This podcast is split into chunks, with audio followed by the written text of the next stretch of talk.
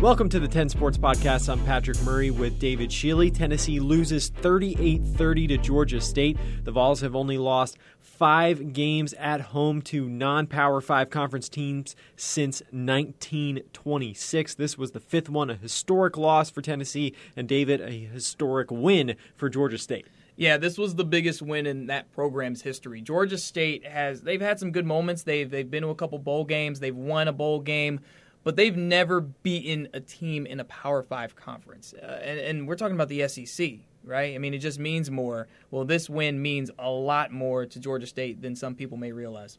And to me, it comes down to typically when you have an SEC versus Sun Belt matchup, the SEC team dominates up front, or at least as the game wears on, by the end of the game, the SEC team is dominating up front and putting the Sun Belt team away. That didn't happen. In fact, it seemed like Tennessee was getting worse on the line of scrimmage as the game went on. And the stat to look at for that Georgia State rushed for 213 yards, Tennessee rushed for 93, including negative two rushing yards in the second half.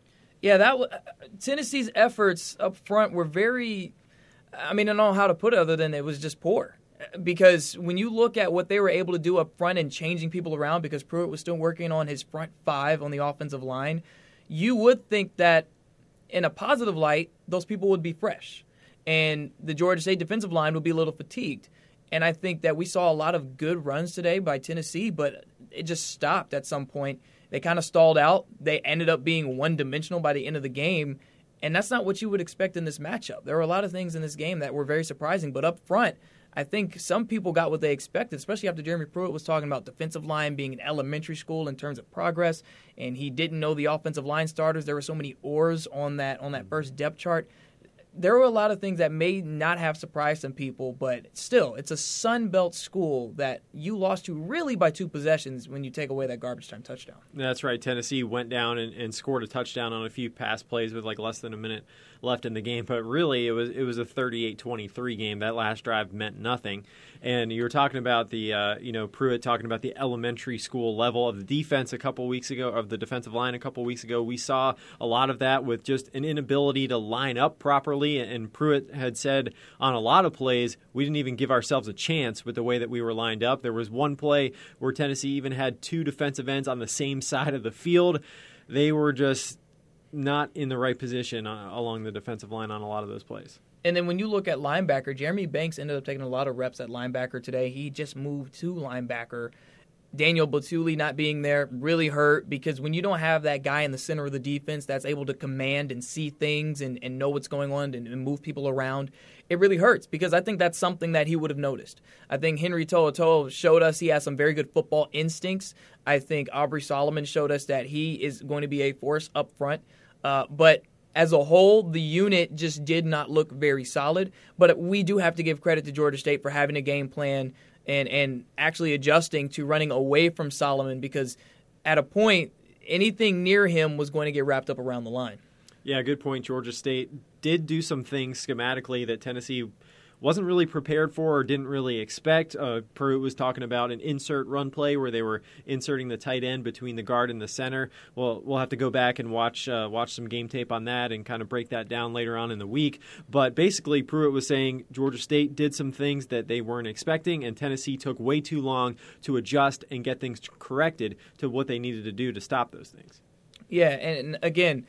Georgia State was they were ready for this game. Darrell Taylor made it very clear he did not believe the defense was ready for this game. He did not believe they watched enough, enough film. He didn't believe that they were truly mentally ready to take on Georgia State. And I think when he said that, he was saying their mindset was that, hey, this should be an easy win. It's almost like a preseason game. You should run through these guys pretty quickly. And that's just not what happened. This game meant everything to Georgia State. This was their bowl game. This was their national championship. This was eh, whatever you want to put there. That's what this game meant to Georgia State. They were so prepared to win this game for the past two weeks. Every day in practice, coach played Rocky Top throughout the entire practice for two straight weeks to get Georgia State ready to be in Neyland Stadium. And you saw how the, the crowd did not affect them. Yeah, yeah, they were totally ready for the atmosphere, not fazed at all. Eighty-five thousand people was was the announced attendance at Neyland Stadium. And you mentioned it was Georgia State's national championship game, where it seemed like for Tennessee it was kind of their figure it out game. Let's throw as many people on the field as we can, go through a lot of rotations, figure out who we might be able to play, especially on the offensive line. I don't know the exact number of guys that they played, but they went through a lot of different rotations. At one point, they had both freshmen five stars out there at the tackle spots. They rotated different guys around. It seemed like the the most frequently used combination on the O line was Jahmir Johnson at left tackle, Trey Smith at left guard, Brandon Kennedy at center, Riley Locklear at right guard, and then Marcus Tatum at right tackle. But they shifted things around a lot. And Pruitt, talking about it afterward, basically said they have a lot of guys that are pretty similar. They they don't really have guys that are standing out like, hey, I'm better than these other guys. They just have a bunch of guys that aren't playing very well right now, and they're throwing them all out there and trying to see what sticks. I think that's the the key word there. They're similar, but they're not that impressive right now. So it doesn't matter if they're similar or not. If they're not good, then they're just not they're not very good. Um, Trey Smith, it was good to see him back on the field with all the health issues that he's dealt with, and it was good to see Aubrey Solomon start on the defensive line. But back to that offensive line for a second, I think the communication when you rotate all these guys kind of gets thrown off if you have guys who are feeling it and they're communicating well and they're seeing things from the way the defense lines up and they're they're able to tap each other and say, "Hey, this is what I'm looking at. I think we need to slant this way or do whatever they need to do." They can figure that out. But when you've got two freshmen out there, then all of a sudden it's, "Well, now what? Now what do we do? Because they may not understand what some of the older guys on the team will understand. So there's that's in my gut. I, I did have a bad feeling about this game because of those those type of things. The offensive line starting lineup wasn't totally set because there was going to be a rotation. The defensive line rotation wasn't all the way set uh, in terms of starters. You're missing Daniel Bituli. Um, you've got inexperience in the secondary, and again, Georgia State was highly motivated and they were well prepared for this game. So when you take the preparedness and the the steadiness of the lineup that Georgia State had, because they knew who their starters were all summer. There was no question about it. To where up until really this week, we still didn't know who was going to start for Tennessee. We, there was one point where Pruitt said, I know we have a starting quarterback, and that's the only guaranteed starter he really gave us. All of those things factor in to why Tennessee did not win this game. And then you add in the fact that Jarrett Guarantano threw an interception. He fumbled the football. Tennessee's second play from scrimmage, I think, was a fumble on the opening drive. So there's so many things that happened in this game and then leading up to this game that just really it made total sense why Georgia State won the game. Yeah, it absolutely did. And Tennessee settled for some field goals, kicked three field goals, not something you want to do when you're an SEC team playing a Sun Belt team. Usually you should be able to finish in the red zone. And real quick, going back to the offensive line and the, the rotation and playing a lot of guys, Jim Chaney was talking about this towards the beginning of fall camp, he was asked, you know, how do you sort of balance between keeping the competition going on the O line with being able to have the cohesiveness of having knowing who the five is, like you were talking about, being able to communicate and, and know what the guy next to you is thinking and things like that. And Chaney kind of said, well, there's a balance there that you have to figure out. And if you're an offensive line guy, an offensive line coach, typically you're like, hey, I want to have my five as soon as I can you know, right at the start of the camp, I want to have my five. But if you're a defensive coach, you usually think, oh man, you could change those guys around the day before the game. You could switch that guy over to right tackle. You can move this guy over to left guard. And so I don't know how much that's playing a role right now with if Pruitt is, you know, having some input there and wanting to switch things around, but they've got to figure something out on that offensive line. But going back to the to the game, what was the point for you where you said Georgia State is going to win this football game? There were there were actually a couple points where I thought Georgia State had a good chance. Georgia State found themselves up seven nothing, but quickly it was a 14 point swing and, and Tennessee took the lead. But then Georgia State collected themselves, marched down the field, methodically tied the game up. And I said, oh, they're ready. And they, they want to win this game. They believe they can win this game. They stopped Tennessee right before halftime. They almost had an interception. It was called back due to a penalty but still forced an incompletion and forced a field goal from inside the five yard line. That was another point where I said, okay, Georgia State is serious. They start the second half, another methodical drive, going down the field, taking the lead. And then all of a sudden, you see them getting turnovers, which was the biggest thing. They started the game off with a turnover, and you could easily say, hey, that was just rust. But then getting an interception, getting the strip sack, those are all things that make you say, okay, wait a minute this team, who a lot of people really didn't know anything about, came ready to play. But I think the exact moment where it's like this game is over is Dan Ellington breaking ankles, making people miss, and walking into the end zone. And that was the moment where everyone says, This game is over. This is going to be an upset, and this is going to be national news. Yeah, that made it 35 23. And I, too, at that point said, It's over. Georgia, Georgia State. Mm-hmm has this game in the bag. They've won it. And talking about that play, but that was a heck of a run by Dan Ellington. Made a couple great juke moves, and we were talking about it earlier. Uh, Alontae Taylor and uh, Shawn Shamburger were a little bit shaken up at that on that play, and they were both just lying on the ground, and it almost looked like we both said it, they were just lying there because they were just in despair of knowing that they had lost to Georgia State. But it turned out they both just collided when when um, Ellington juked them out of their shoes, pretty much. Yeah, and you know Dan Ellington was Georgia State's leading rusher last year. He has very reliable legs, but we saw today that he likes to use his arm first because he made a lot of clutch throws. We saw him escape the pocket a couple times. There were a couple of throws on third down that, had they been just a tiny bit more accurate, it would have been an, an escape artist type of play, and it would have been a first down. Uh, I think that Dan Ellington himself, of course, the entire Georgia State team gets credit for this win, but Dan Ellington really showed out today.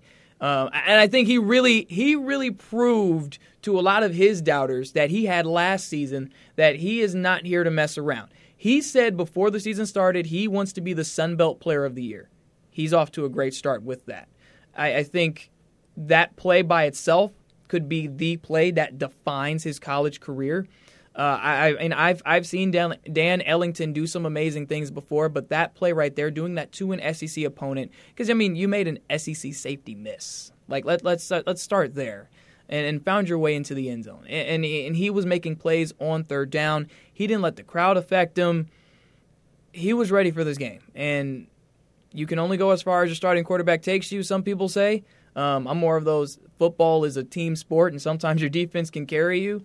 But Dan Ellington, I think he really led this team today. I think him leading those drives fired up the defense and you just got to tip your hat to them. That's all you can do at this point because the game's over. You got to move past it. Tennessee probably won't see Georgia State again. You probably definitely time. definitely won't see Dan Ellington again. So, uh, yeah, just tip your hat to him and just say, "Hey, congrats, you got the win." But it's time to move on for Tennessee. I understand this sucks, but you have to. You got to accept it. You got to swallow it. You got to move on, and that's kind of what JG was saying in his presser.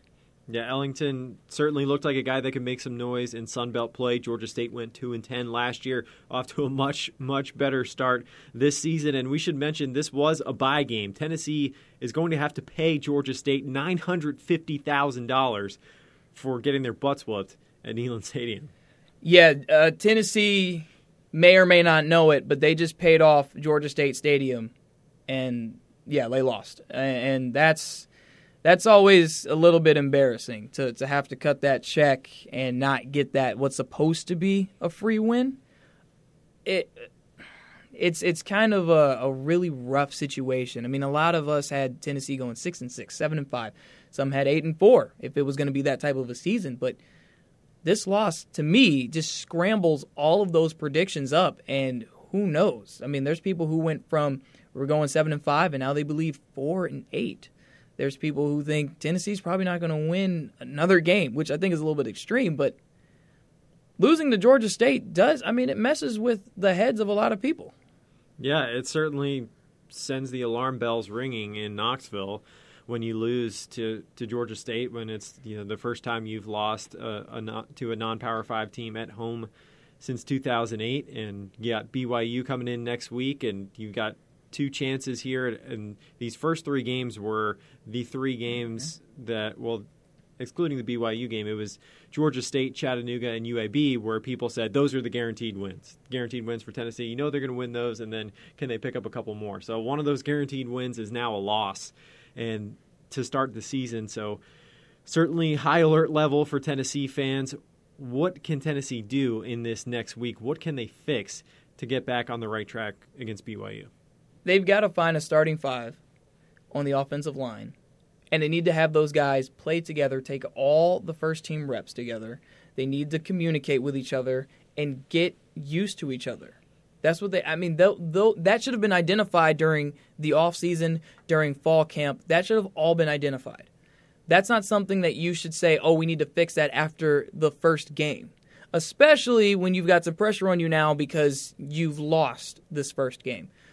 You've got to figure out who's going to be starting for you up front and stay there. They also got to get healthy. They've got to get Daniel Bituli back.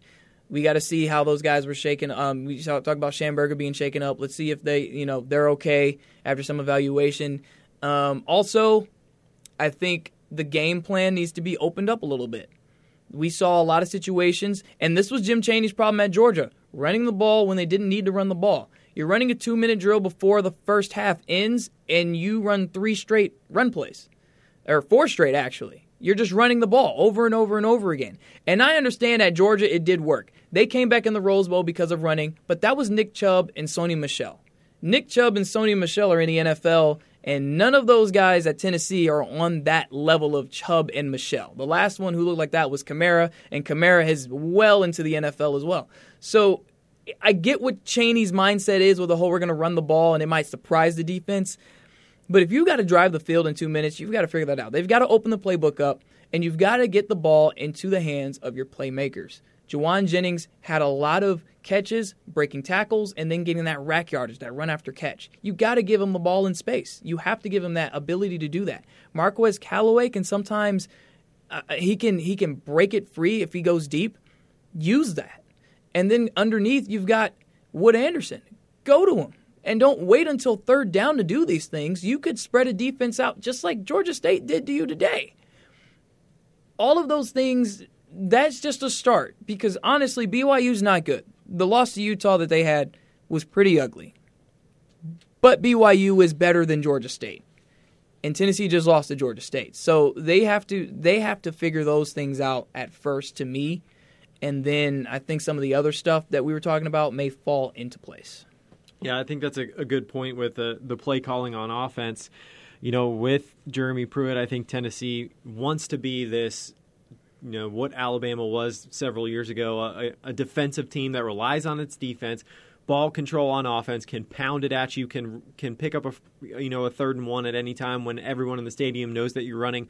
But they're not that. They're they're not going to be that this year. I don't know if they're e- even going to be capable of being that next year. So they got to figure out something else that works. You're not going to be able to just line up and blow people off the ball and and run it three four times in a row. You're going to have to, like you said, find a way to get the ball in the hands of your playmakers. You've got your four senior receivers. You've got your Dominick Wood Anderson at tight end. You can find a way to get Ty Chandler and Eric Gray, you know, into the open field in the passing game. So you got to change things up there. And then defensively, you've got to figure out why these guys can't get lined up cor- correctly? Like, is it the way the coaches are teaching it? Do they are, are there certain schemes that they need to take away? Pruitt had said that one time when he was in Alabama, when he had an outstanding defense, defense, probably the best defense in the country that year. There was one game where they played one call the entire game. They they ran one play on defense the entire game at Alabama, and he said sometimes maybe you've got to do that to make sure that you can execute that one play properly. Because what's the point in calling an exotic play if you can't even get lined up correctly to run it? So they've got to figure out what can their guys do, what are their guys comfortable doing, what can they do well, and they've got to be able to run run those things and then figure out who some of their best guys are, especially on the offensive and defensive lines, who they need to throw out there right away. Okay, so moving on towards later on in the season, David, you you and Lewis had made your predictions. You, you said seven and five. Would you change anything right now? Would you would you amend your prediction? Yeah, and you know what? I was just talking to Lewis about this, and, and we agreed again. I think you've got to take away. Well, the Georgia State game is already an L. I think because of what we saw today because we're talking about things that should have been addressed in the offseason and in fall camp.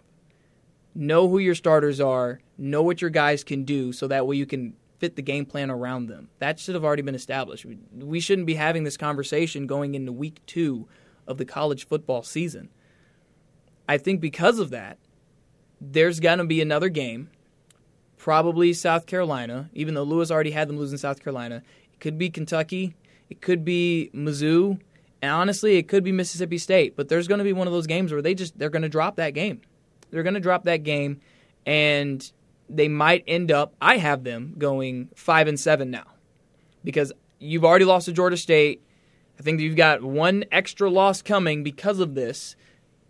Five and seven, which means missing a bowl game, which is unfortunate, but it we never know. I mean, football football is weird. College football is weird.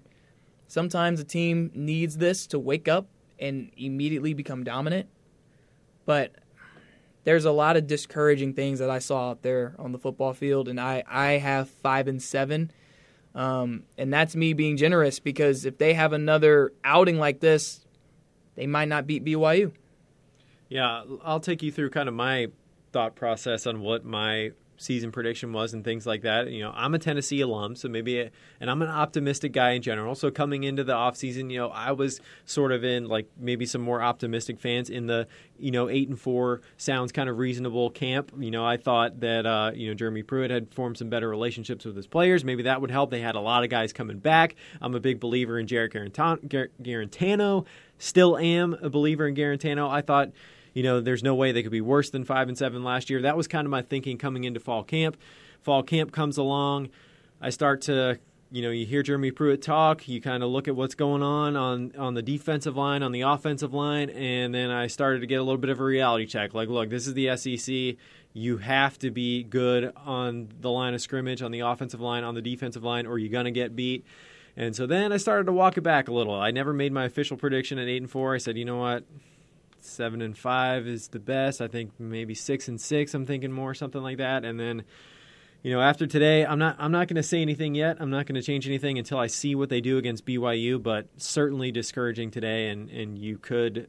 You know, I think people were kind of coming into the season thinking that a bowl game was almost a given, that they had to get back to a bowl game. They're going to have to fight to get back to a bowl game this year. It looks like. Yeah, that, that's that's kind of unfortunate. I, I think that uh, Tennessee was due for a bowl appearance this season, and now I'm not too sure. I'm just I'm not too sure about that. It's it's not a thought that I that I think it's not something I thought I would be thinking about after week 1. I did not think I would be sitting here saying, "Okay, what should Tennessee do now that they've been beaten by Georgia State?" This was not a game-winning field goal. It was not a blocked field goal or they just made a mistake. At, no, Georgia State. They were soundly beaten. they Georgia were State. soundly beaten by Georgia. Georgia State was winning the game by 15 points late in the fourth quarter. Had it not been for that garbage time touchdown, that is a 38 23 final, which would have been a really I mean it's it's a stain. Losing this game is a stain by itself, but a 38-23 loss at home is a huge permanent stain on what is going on with this Tennessee football program at this in this era of Jeremy Pruitt. Also, Derrick Ansley. We, we've he's he's calling the plays now on defense, so Pruitt can just manage the game. Your first time out there, a team just put up 38 points on you. 38 points on you. That's not good. That it's just it's not good. I this is this is a, a, point of Tennessee football I didn't think I I would have to address right now. So it's it's just discouraging, just disappointing. It's all of these things, and, I didn't think we would be here right now, but here we are. That happened. Last thing, David, this is your, your first football season here in Knoxville. You talked about it in our Know Your Foe segment earlier in the week. You are a Georgia State alum. I think you've done a pretty good job all this week keeping it right down the middle, being an objective journalist. I don't think you let your your uh, alma mater affect you much at all. But tell me what it was like for you today. Your your first time inside Neyland Stadium. Your alma mater beats Tennessee. What was that like standing on the sideline seeing that? Yeah, I'm, I'm I am a proud alum. I, I mean, I'm not going to sit here and hide that. I graduated from Georgia State. I covered their football team. I was at their historic moments. I was there when I was there for their last game in the Georgia Dome. They beat Georgia Southern. They ended up going to the Cure Bowl. They, um, I remember they lost that game to San Jose State, and that was very that was a heartbreaking loss. Then they went back two years later and beat Western Kentucky, and that felt great. That felt great. This right here, all I can say is I, I am proud of what Georgia State did today. Not so much because I oh I'm proud because they just beat Tennessee. No, it's this program has done so much to try to be relevant. they didn't exist 12, 12 years ago. They weren't playing football 12 years ago because they announced that the team would happen in 2008, but they weren't even playing football until 2010. They were sharing the Georgia Dome with the Falcons, which was pretty bad because the Falcons, their old stadium sat over 70,000 people. Georgia State was lucky to get 25,000 people. And so even when the game would be pretty packed and still loud, that's only a third of that stadium. So then Georgia State gets their own stadium, and they're trying to do their best to make people say, hey, this is a real football program. They're legit. They're trying to get recruits. They're in the middle of Atlanta, and yeah, they're mid-major, but they're they're trying to make some noise. Shawn Elliott came in and he said it was going to be a new era. He said things were going to change. And his first season, he won that bowl game versus Western Kentucky, and now he's got the biggest win in program history on his resume because that's his team that went out there and, and beat Tennessee on the road. So the excitement on the players' faces, the fans that were there, the family, um, Ed Kearney, one of the players on defense, uh, his his baby, like newborn babies there. They're excited, and they should be. And as an alum, I am proud of them, and I'm not I'm not going to hide that. But I think that going forward, what what Georgia State is able to do in terms of recruiting, winning, producing, all of that, that's that's how I know that they got the payoff. The money's fine because now the stadium is paid off. But now what? Will they get a four star recruit? Will they get a five star recruit to transfer?